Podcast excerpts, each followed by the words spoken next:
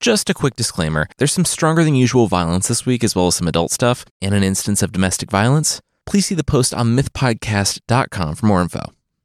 This week on Myths and Legends, we wrap up last week's 1001 Nights story. We'll learn that you should always fight the monster on Magnet Mountain, that you should definitely store the knife drawer above the bed of the person you're prophesied to kill, and that when it comes to getting married, maybe avoid murderers. The creature this time is Jack in the Bowl, who's like the Buttercat, if the Buttercat was exclusively into beer and cake.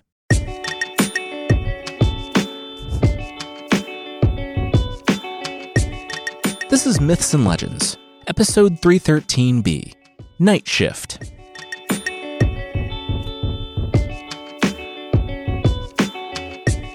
This is a podcast where we tell stories from mythology and folklore. Some are incredibly popular stories you might think you know, but with surprising origins. Others are stories that might be new to you, but are definitely worth a listen. We're continuing last week's story, where things turned violent at an epic house party.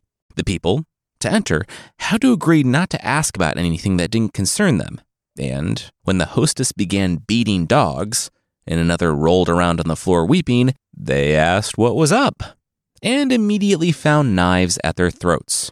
If they didn't tell their life stories, they would die.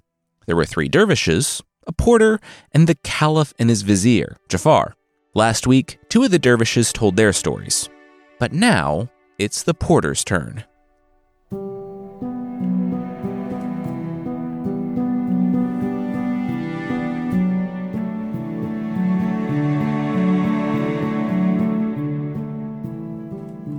How about you, next?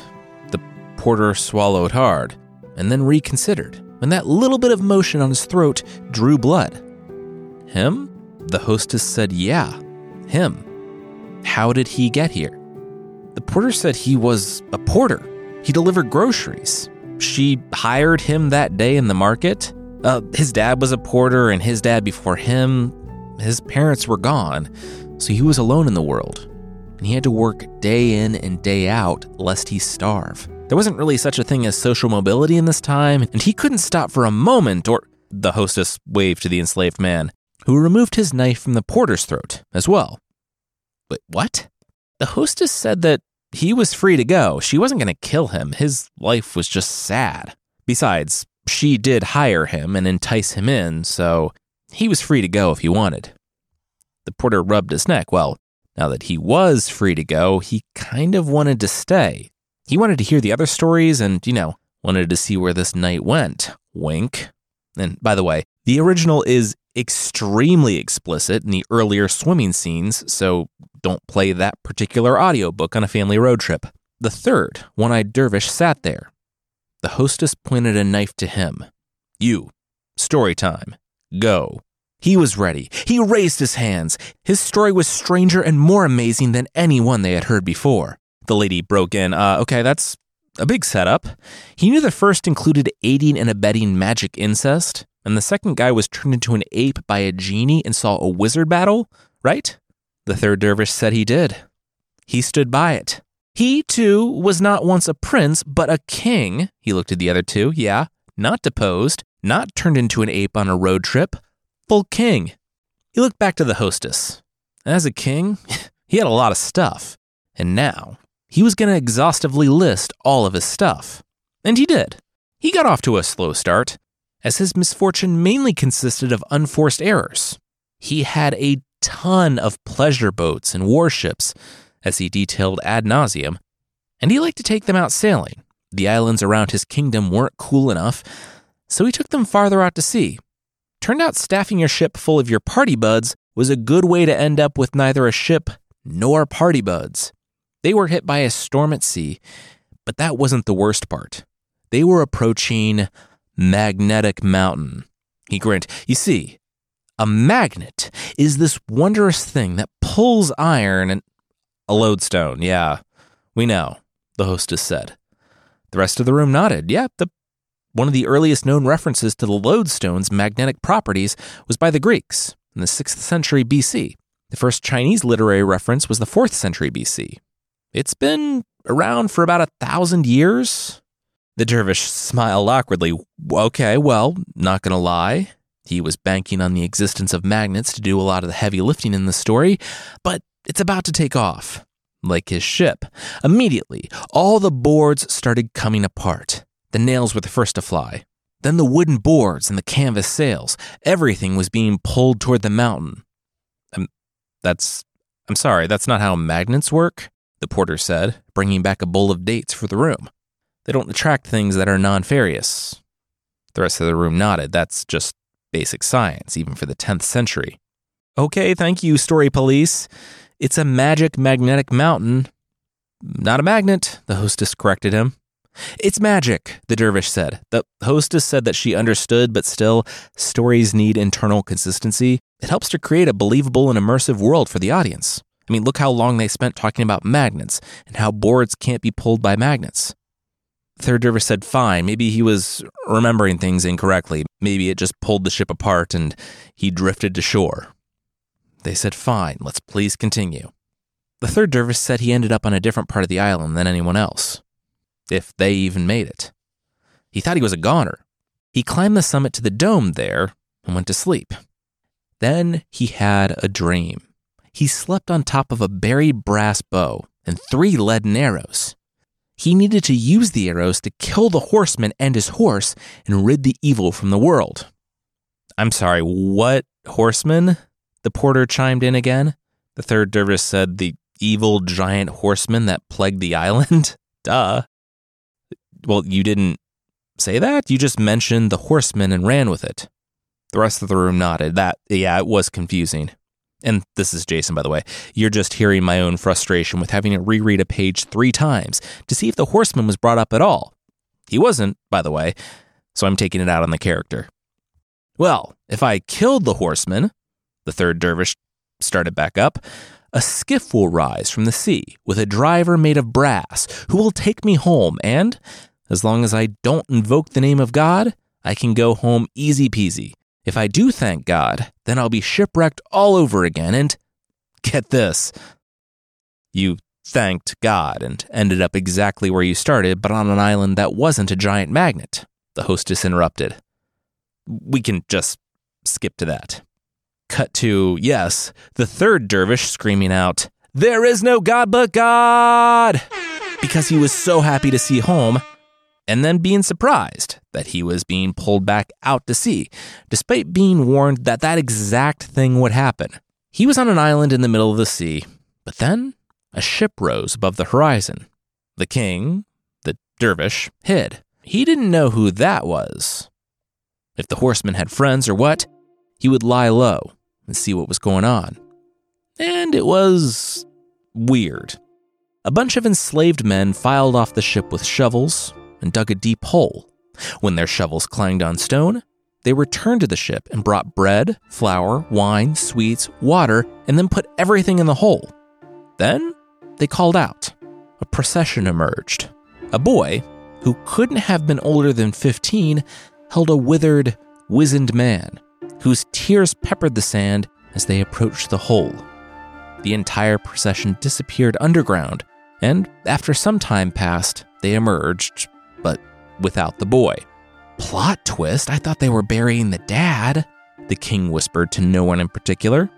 Almost as soon as they were out of the hole, they began piling dirt on it, and as soon as that was finished, they boarded the ship and left. The king would have liked to have thought he was above grave robbing, but he definitely wasn't. There was a lot of food in that grave, so a few hours later, he hit the tomb or what he thought was the tomb. In fact, you might find this unbelievable, but it was a stone doorway to a secret stair. He waved his hands with no small amount of flourish and waited. That's not all that impressive, the hostess said. The last two stories had that. Well, not the grocery guy, but you know. Okay, well, that, that's unfair that I had to go third. Anyway, the kid was down there, alive. He just set up shop so the person prophesied to murder him wouldn't be able to find him, and get this it was you? You were the one prophesied to kill him? The porter chimed in. The third dervish said, What? How did they know? Buddy, you, you telegraphed it. Well, messenger pigeoned it. The porter replied. The other dervishes nodded. The third dervish shook his head. Well, yeah, he was prophesied to kill the kid. It was supposed to be the one who killed the horseman on Magnet Island, but he wouldn't do it. The room looked at each other. They could see where this was going. The king was so resolved to not kill the kid in the next 40 days, according to the prophecy, that he would stay by the kid's side, burning oil lamps in an unventilated cavern, drinking way too much alcohol with him and then helping him into the bath, and carving up melons next to his bedside. The room pinched the bridges of their noses in unison. Finally, it was the end. It was day 40. The king was going home to his kingdom. The kid was going to be all right minutes until midnight, until he wouldn't be prophecy bound to kill this kid. He had just helped the kid out of a warm bath and put him to bed. The safest place for him. He was going to carve up a melon. The king had hid the knives, just in case, but he hid them on the shelf above the boy's bed. Why? Why would you do that? The porter yelled. The hostess told him to calm down. She was sure there was a perfectly rational explanation. It honestly seemed like a good idea at the time. But you know what happened, the third dervish said. You accidentally dropped a knife on him, killing him? The hostess groaned. what? Please, no. Predictable much? The third dervish laughed. I fell from the ladder, knife in hand, and accidentally stabbed him in the heart. I was right next to his face as he died. It was intense. The funeral was a sad affair. The king, the future dervish, watching from the shadows. The father ended up so sad about his son that he died. So the enslaved men were no longer that. They jacked the ship and took off, and the king spent another month on the island, living in the underground mansion. A month later, though, the weirdest thing happened. Well, like the third weirdest thing in the story so far. A land bridge formed on the eastern side of the island sand stretching off almost over the horizon. But there, at the end, a giant fire glowed. The king, not knowing about wildfires, I guess, said that there was nothing in this world that could make a fire that big without it being kindled. The king was more wrong than right, but what he found at the end of the long trek was, well, weird dudes.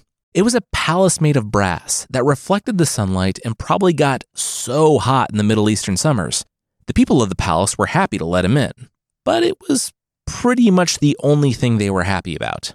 Why do you guys only have one eye? The king asked. All the men who only had one eye. They snuffed out the fires and started rooting around in the ash. Don't ask us why we only have one eye. You don't want to know, the men said. The king now really wanted to know. They told him that no, he didn't. If he learned, he would be just like them. Now, if you would excuse them, they had some screaming to get to. Every night, the men of the palace, and they were only men, by the way, would smear ash on their faces, beat their chests, and wail all night. Now, for me, I would just let it go. If someone was obviously miserable and cursed and told me that the only way to know what was up was for me to be miserably cursed, and there was nothing I could do to help them, I would just continue to let them be miserably cursed, I think. But I'm not the main character in this story. Probably bored out of his mind and unable to sleep, curiosity finally got the better of him. Please, he begged, tell him why they were like this. He would take any consequence. The men said, sure, whatever, and went to go kill a sheep.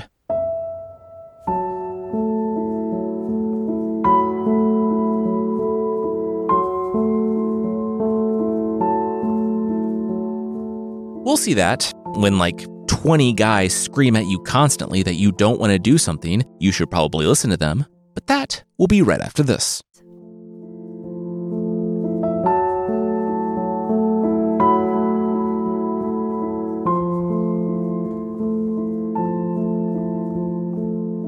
So, you're going to get in this lambskin sack, and we'll sew it up for you. A roc will pick you up and take you because you look like a sack of skin. Apparently, the roc, the giant bird's favorite meal. When you land, just cut yourself free, and the bird will fly away. Walk for half a day in the only direction available, and you'll see a red gold palace studded with emeralds and precious stones. Go in, and, well, you'll learn why we only have one eye and cover our faces in ash, mourning our previous life. As they stitched up the king, the future dervish, he asked, Who was the one discovered this? This was a lot of really specific steps that needed to be followed. And why did people do it after? The men did not answer. Like most people in the king's life, they were pretty happy to be rid of him. You know who was very happy to see me, though? The dervish smiled. Forty ladies. Wink. Sumptuous ladies. At the palace I found near the landing site. The dervish ran his fingers through his hair and sat back, while the others in the room questioned the use of the word sumptuous. We sat and talked until nightfall. And at nightfall, well, let me just say, we had some dinner. Then he described, in detail to the party, what happened after dinner. You can probably just skip ahead, the hostess said. Uh, you don't want me to describe each night with a different woman for an entire year in exhaustive detail? The dervish asked. I, I do. The porter sheepishly raised his hand. We do not, the hostess said. Please, continue. The third dervish rolled his eye. Well, whatever. So, at the end of the year, the women were crying. They were all sad they had to leave their boy toy. That's me. You're like 40, the hostess said. And the man continued. They made a deal with him. He could stay in the castle. He would have a key to every room. Every room was available to him except one room. Oh, oh, okay. I got it. It's a Bluebeard thing. The porter chimed in again. It, it's what? The porter looked to the hostess. It, it was a Bluebeard thing, right? Like where you can go to any room in the castle except one, and you he went to that room. Spoilers! The third dervish shrieked. The porter said it wasn't a spoiler. It was a very common, very old trope. The third dervish said, Well, okay. He had a hundred keys to a hundred rooms, but he couldn't go into the gold door. These women were all princesses who had to go back to their dads for 40 days. I guess they were doing like a sleepover thing where each said they were sleeping over at a different friend's palace for a year, and as long as no one parent completed the circuit of calling all the other parents, they were good. The princesses had left, hopeful that the king wouldn't open the golden door, but, you know, no one had managed it yet. So, you'll never guess what happened. The king winced. We already guessed that you went in the room, the porter said. The third dervish, the king, said, Oh, then, yeah, they, they did guess what happened. The rooms were nice. A beautiful garden, jewels, running streams, but oh, that mystery box. You gotta know what's in the mystery box. You know who it was? The dervish said, pointing at the room. It was Satan, not in the box. Satan was tempting him. The room looked at each other. The third dervish was nothing if not his own worst enemy. The devil had nothing to do with it. Case in point, inside the room, a black horse. Now, the king could have left it alone. It wasn't moving, no matter how much he kicked it, which I don't know horses, but that's probably what you want to do. He found a whip on the wall and started beating it. And when it came to life and whipped its own tail, the king shrieked. His eye. He was blind in one eye. Okay, you're you're done, the hostess said. The dervish said he didn't even get to the part where he returned to the one-eyed men, and they said, "See?" and cast him out for doing the exact thing they told him not to do. He came to Baghdad and met up with the other two one-eyed dervishes. The hostess said that does that about cover it? The dervish thought about it. Yeah, actually, that does. That's it. You are lucky you followed the grocery guy with his sad life because your story is terrible. Still, thank you for telling it. You're free to go, the hostess said, and waved off the enslaved man, who removed the knife from the neck of the one eyed dervish. Her eyes turned to the caliph and the vizier. The commander of the faithful said he very much did not want to die, but he and his dad's story wasn't as good as the others. They were just simple merchant men they were out at a killer party earlier with great wine and food, but not so great company. People started fighting and the party was raided. When they tried to go back to their hotel, it was locked, and God, it seemed, led them here. The hostess looked at the obvious caliph and his vizier. Yep, okay, that one checked out. No one at the party really questioned the hostess's judgment on that one. Just like the hostess and the other two women didn't question why they were picked up by the caliph's men and dragged to the palace the following morning.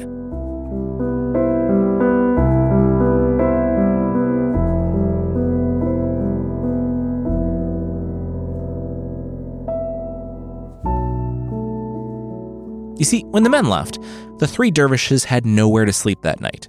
So the caliph demanded that Jafar take them to his own house to crash, despite having a palace with functionally countless rooms. The next day, they would have the dervishes by to chronicle their stories. But there was still something hanging open. The caliph tossed and turned all night. He had to know. Had to know why one woman beat those dogs and the other wept on the floor, covered in scars. So the next morning, the Caliph turned the tables. He demanded that the hostess tell him why one woman beat the dogs and the other cried. He said she had no idea, but the previous night, she had threatened the life of her caliph. She said, What? No way! He was so well disguised and great at acting. Then the hostess breathed. Now it was her turn to tell a story like her life depended on it because, well, it did. She pulled out a whiteboard because this first part required a little bit of diagramming. She, the hostess, had four sisters. Two of those sisters she had with the same mother and father. Two of the sisters she had, the women with her, the porter and the procuratrix, were her sisters with a different mother. When she and her full sister's father died, they all lived together with their mother, with the two other girls living with their mom. Eventually, all the moms died too, and the girls got their inheritances which they divided up into dowries because, well, this was the Middle Ages. Her two older full sisters got married before her, and those guys were terrible. Like making your wife go on merch trips all around the world, wasting all of her money, and then abandoning her in a strange land bad. The first sister eventually made it home, but the hostess didn't even recognize her, she was so ragged. The second, somehow, married an even worse guy, though the story doesn't tell what he did. Kind of impressive, though. It's hard to go lower than the first guy. The hostess, the third sister, though, she was doing it. She was making a living by spinning silk. And she didn't feel like she needed to marry. She told her sisters, like, don't get married again. They could make it work here on their own. It's just too risky. They did get married again.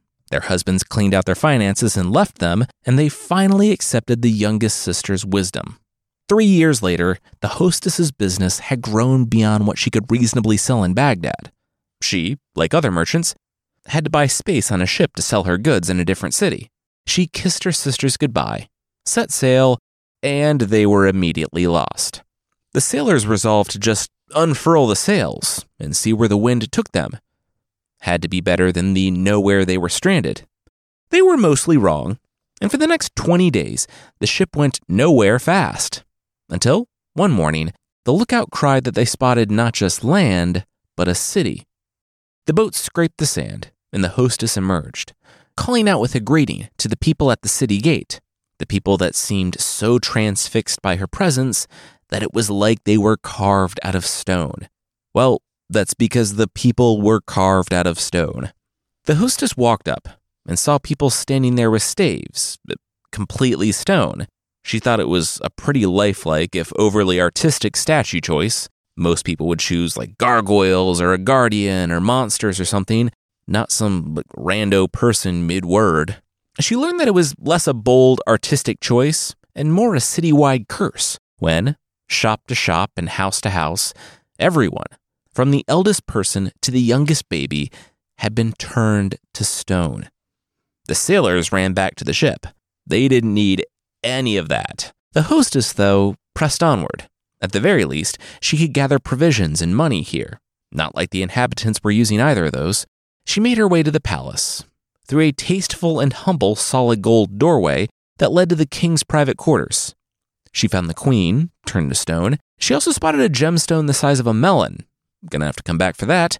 But as she wound through the labyrinthine corridors, she did find something else a candle a burning candle. Someone else was alive here. She noticed through one of the windows that the sun was setting. Curious or no, She didn't know what was in store for her after nightfall in the cursed city. She turned to leave, and, well, labyrinthine corridors are labyrinthine. When she couldn't find her way out of the darkness, she returned to the queen's bedroom, locked the door, and tried to get some sleep. Then, in the night, she heard chanting, prayers. She threw open the door and followed the sound until, down a winding hallway somewhere in the heart of the palace, she found a man kneeling on a prayer rug, Quran open in front of him. And he, let me tell you, he was hot. The hostess said to the caliph. The caliph said, Oh, uh, that's cool. He got it. They can move on. The hostess said, Oh, no, no, no. If she and her sister had to listen to all that junk about women from the dervishes, then he was going to hear all about this hot praying guy in rhyming couplets. And that's what the story did. It describes his attractiveness in verse. It's really impressive. The story of what happened to the city was as simple as it was incomplete. The young man learned of Islam in secret, told his parents in the city, who were of a different religion, that they should convert. They didn't, and dot dot dot, the whole city turned to stone but him. He was so happy to have met her. The hostess took his hand and asked him, would he return with her to Baghdad and get married? The pair embraced.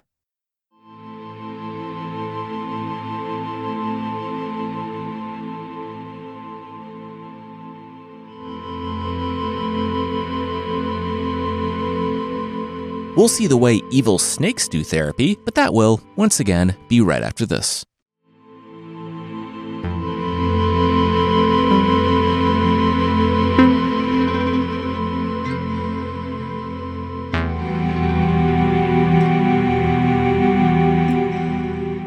I'm getting married! The hostess cried and hugged her sisters, who stood there stunned. Uh, what? What happened to them all being happy and cool and single without guys? And oh my gosh, look at him. They could see his abs through his flowing tunic somehow. What in the world? I know, right? The hostess gestured to the ship full of riches. They could take whatever they wanted off the ship. She only wanted him. The couple looked in each other's eyes. The sisters, so happy for the youngest, floated the idea of a celebratory boat ride and nap. They never went anywhere and that they were rich now. They should just like cut loose. So the hostess agreed. Yeah, sure. They unloaded the ship and took off. The nap part was apparently a non negotiable, which was weird, but the hostess kind of learned why when she woke up drowning.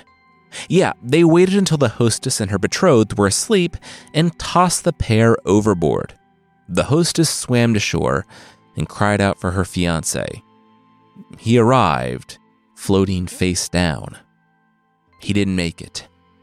There was some food and fresh water on the island, and eventually, the hostess roused herself from her grief enough to not starve. She was forlorn, having lost the love of her life because of the jealousy of her sisters especially after doing so much to support them and their terrible decisions over the years. Maybe that was why she took pity on the snake. A snake was being pursued by another snake. And while I would personally let that whole terrifying situation sort itself out, the hostess felt for the snake. Wanting there to be some justice in a cruel world, she stomped on the tail of the pursuing snake and then kicked it until it let the victim snake go and then also kicked it several more times until it died. The victim snake turned, unfurled its wings, and the hostess watched it flap off into the sky. The hostess shrugged. Oh, she guessed flying snakes are a thing now. She sat down to resume crying. A few hours later, a person, a human woman, walked on the beach, two snarling dogs in tow. She called out to the hostess, who rose and greeted her. The stranger greeted the hostess like an old friend, and the hostess said, Uh, hi? Who are you again? The woman said that she was the snake, the one the hostess just rescued, and she had made everything right. Right, to her, was flying over and commandeering the ship from the evil sisters, taking it home, unloading all the riches, and turning the two sisters into dogs. The hostess said, Thank you to the snake woman but told her that she could turn the sisters back. They were still her sisters, and the hostess still loved them. The snake said, Oh, oh, no, no, no. This wasn't like a nice forgiveness thing, oh, where she loves her sisters despite their brokenness. This was snake therapy. She was to take a rod and beat these dogs 300 times each night, or else she, too, would be turned into a dog. The hostess blinked and found herself in her home, rod in hand and dogs by her side.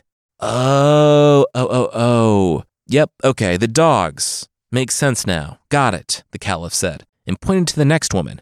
You, the one who cried at the singing, what's your deal? She said, well, her story was a tale of love and loss. You see, she was a sister of the hostess from another. The caliph cut her off. Yeah, they already did the diagramming bit. She was one of the hostess's half sisters. Her parents died, left her some money. Let's pick up there. I don't have all day, and this woman has to get home to beat some puppies at some point. The weeping woman nodded. Of course. Well, her deal was that she was invited to a wedding by an elderly woman. The elderly woman needed help, though. Her daughter was in need of a dress, and the weeping woman raised her hands. Say no more. What's her size? The wedding of the orphan woman, the adopted daughter of the older woman, was a big day, not just because the weeping woman was the guest of honor, but because, well, it was also the weeping woman's wedding day. She met the orphan woman's brother, and hey, they were two beautiful strangers. They were already at a wedding. Why not make this nothing of a relationship official? They were married on the spot. And for the next month, things were amazing. They spent the first wonderful night together, and the next morning he slaughtered many sheep in Thanksgiving, which I'm guessing is a cultural thing, though I couldn't find much on it. He just had one simple, easy, deeply controlling rule. She was not to speak to any other man but him. So when she was out at the market, she took the elderly woman and. Oh, was that silk? It was.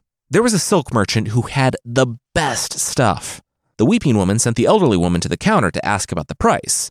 She returned. Well, it was cheap. Free, actually. All it took was a kiss. The weeping woman said, Oh, no, she. she was married. She couldn't. The elderly woman said, Relax. It was just a kiss on the cheek, not a conversation. She could just look to the side, close her eyes, and in an instant have bolts and bolts of silk without breaking any of her husband's weird, toxic rules. Though it definitely went against the spirit of what her husband had her swear to, it didn't technically go against the letter of it. The weeping woman shrugged. You know what? Sure. For free silk. She turned, and the silk merchant bit her face. She woke up on the floor, having passed out from the pain, with the elderly woman above her, pitying her. She stood, and blood bloomed on her blouse, and the elderly woman told her to run home. She would meet the weeping woman there with creams, powders, and plasters that would heal her face. The elderly woman didn't come in time, though, and her husband returned home. The weeping woman snuffed out all the lights and lit some candles, and he asked what was wrong. She said it was nothing. She was just out at the market, and a camel driver jostled her. The weeping woman ran into something, and it tore her veil and cut her face just a little bit. Nothing to worry about. The husband rose. Well, there was an easy solution to that. He would speak with the governor and have every camel driver executed. The weeping woman said, No, they didn't need to do that. They went through this one more time with donkey drivers, before the husband thought his wife might not be telling him the whole truth. So he told her that it would be okay. Whatever happened, they would get through it because they loved each other and they had a relationship based on trust. They sat down to a conversation. Just kidding. Several enslaved men rushed out, pinned her down, and held a sword to her neck. The husband told her that if she didn't fess up, he would feed her head to the fish of the Tigris River. After a lot of traumatic back and forth, the husband raised a sword, but the elderly woman, his mother, came in and threw herself at his feet, begging him to relent, show compassion and forgiveness.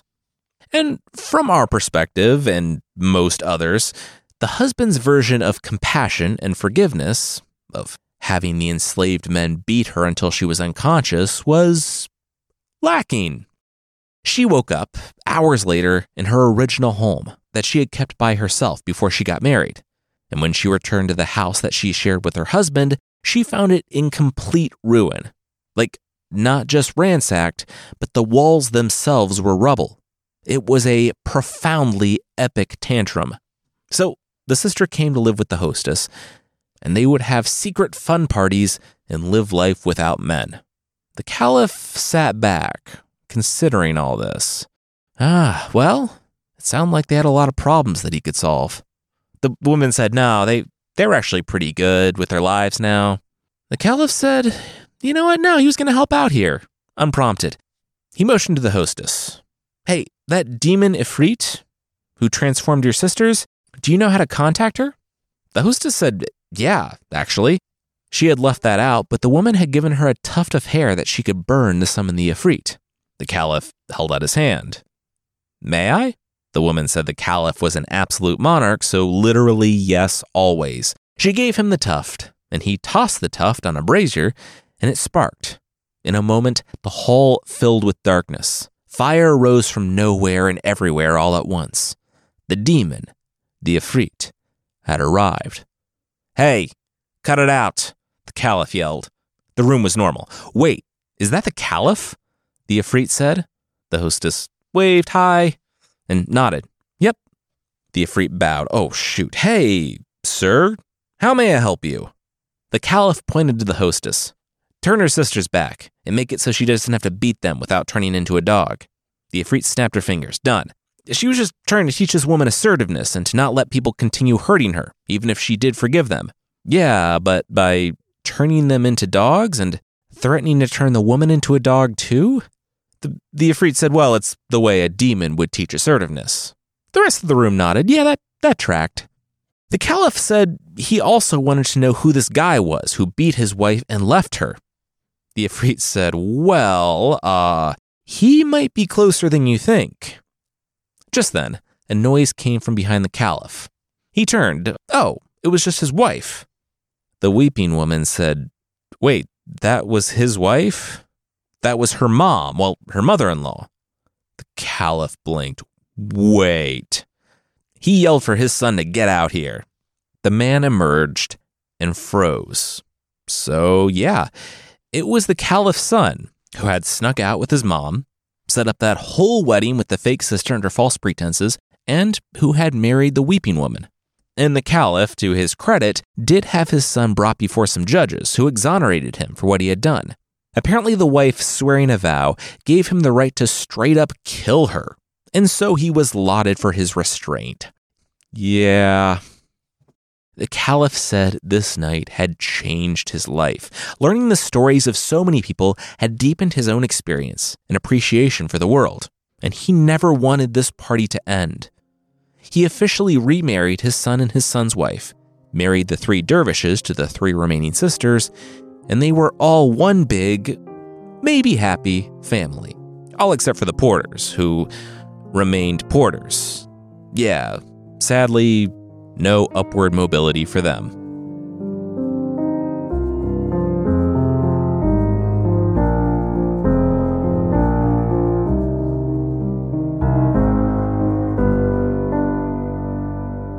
It is a little sad that the Porters didn't get the happy ending that the others did. Though, was it a happy ending for the others? The three sisters, the hostess, and the dogs, who, yeah, had some stuff to work through, were vocally cool with remaining single and they were doing all right. They married the dervishes, and the caliph's son? Yikes.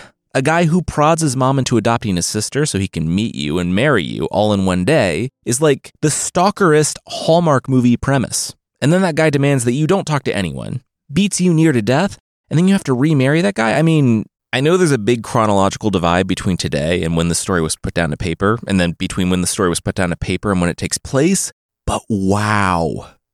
In that regard, maybe both the Porters got off easy. Next week, it's the beginning of a year long series of episodes. Each month, we'll talk about a different Olympian, starting with the last Hermes. And before you write me letting me know that Hermes wasn't the last, please wait. We will address it in the episode, I promise. If you'd like to support the show, there's still a membership thing on the site, and now on Apple Podcasts. For less than the price of Squirrel Underpants, Tiny Underpants for Squirrels, you can get extra episodes and ad free versions of the show that, won't also lead to you needing a rabies shot because you tried to put underwear on squirrels. For more information on the membership, check out mythpodcast.com slash membership.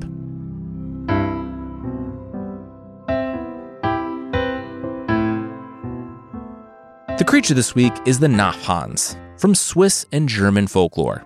Napf-Hans means potjack, or jack in the bowl. He's like the English brownie in that he'll help out around the house for a small offering. In the case of the Napf-Hans, it's a bowl full of sweet cream, a piece of cake, and a beer. All those weekly. Which, when I thought it was just a bowl of sweet cream, I was like, eh, not worth doing chores. For cake, beer, and sweet cream, though, yeah, I'll stay up all night doing your chores. Sometimes the Napf-Hans will leave cheese out for you. Cheese that regrows. Now, that sounds gross and weird, and maybe it is, but it's also very handy in times when people are starving. Whenever you'd slice or bite off a piece of cheese, that bit would regrow. Not sure if it's a thing where it just pops back in overnight or if you have to watch it immediately heal itself like some sort of cheese wolverine, but it does make for some cheap cheese.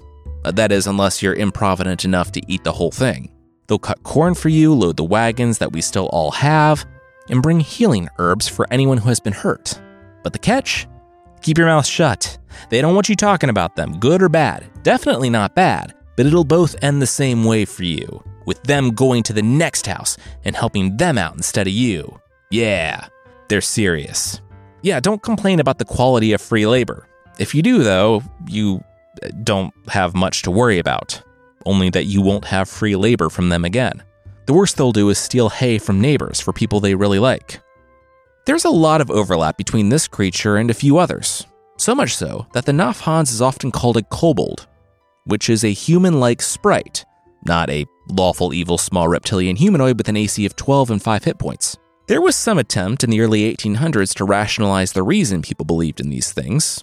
They came up with the reason that early inhabitants of the Swiss mountains, driven up there by various attacking people groups, took refuge in the cliffs and caverns, and only slowly revealed themselves to peaceful settlers, approaching them and assisting them, becoming something of a legend or wondrous in the process. I mean, there are some issues with this theory, the growing cheese for one. Another, I, I, don't know. For some reason, I'm cool with a helpful brownie or kobold living in the shadows and helping out. But like, just some guy breaking in, drinking a beer, and stealing hay from my neighbors, feels a lot less helpful and a lot more creepy.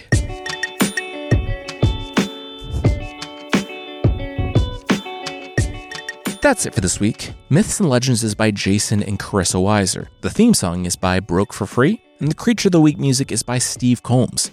There are links to even more of the music we used in the show notes. Thank you so much for listening, and we'll see you next time.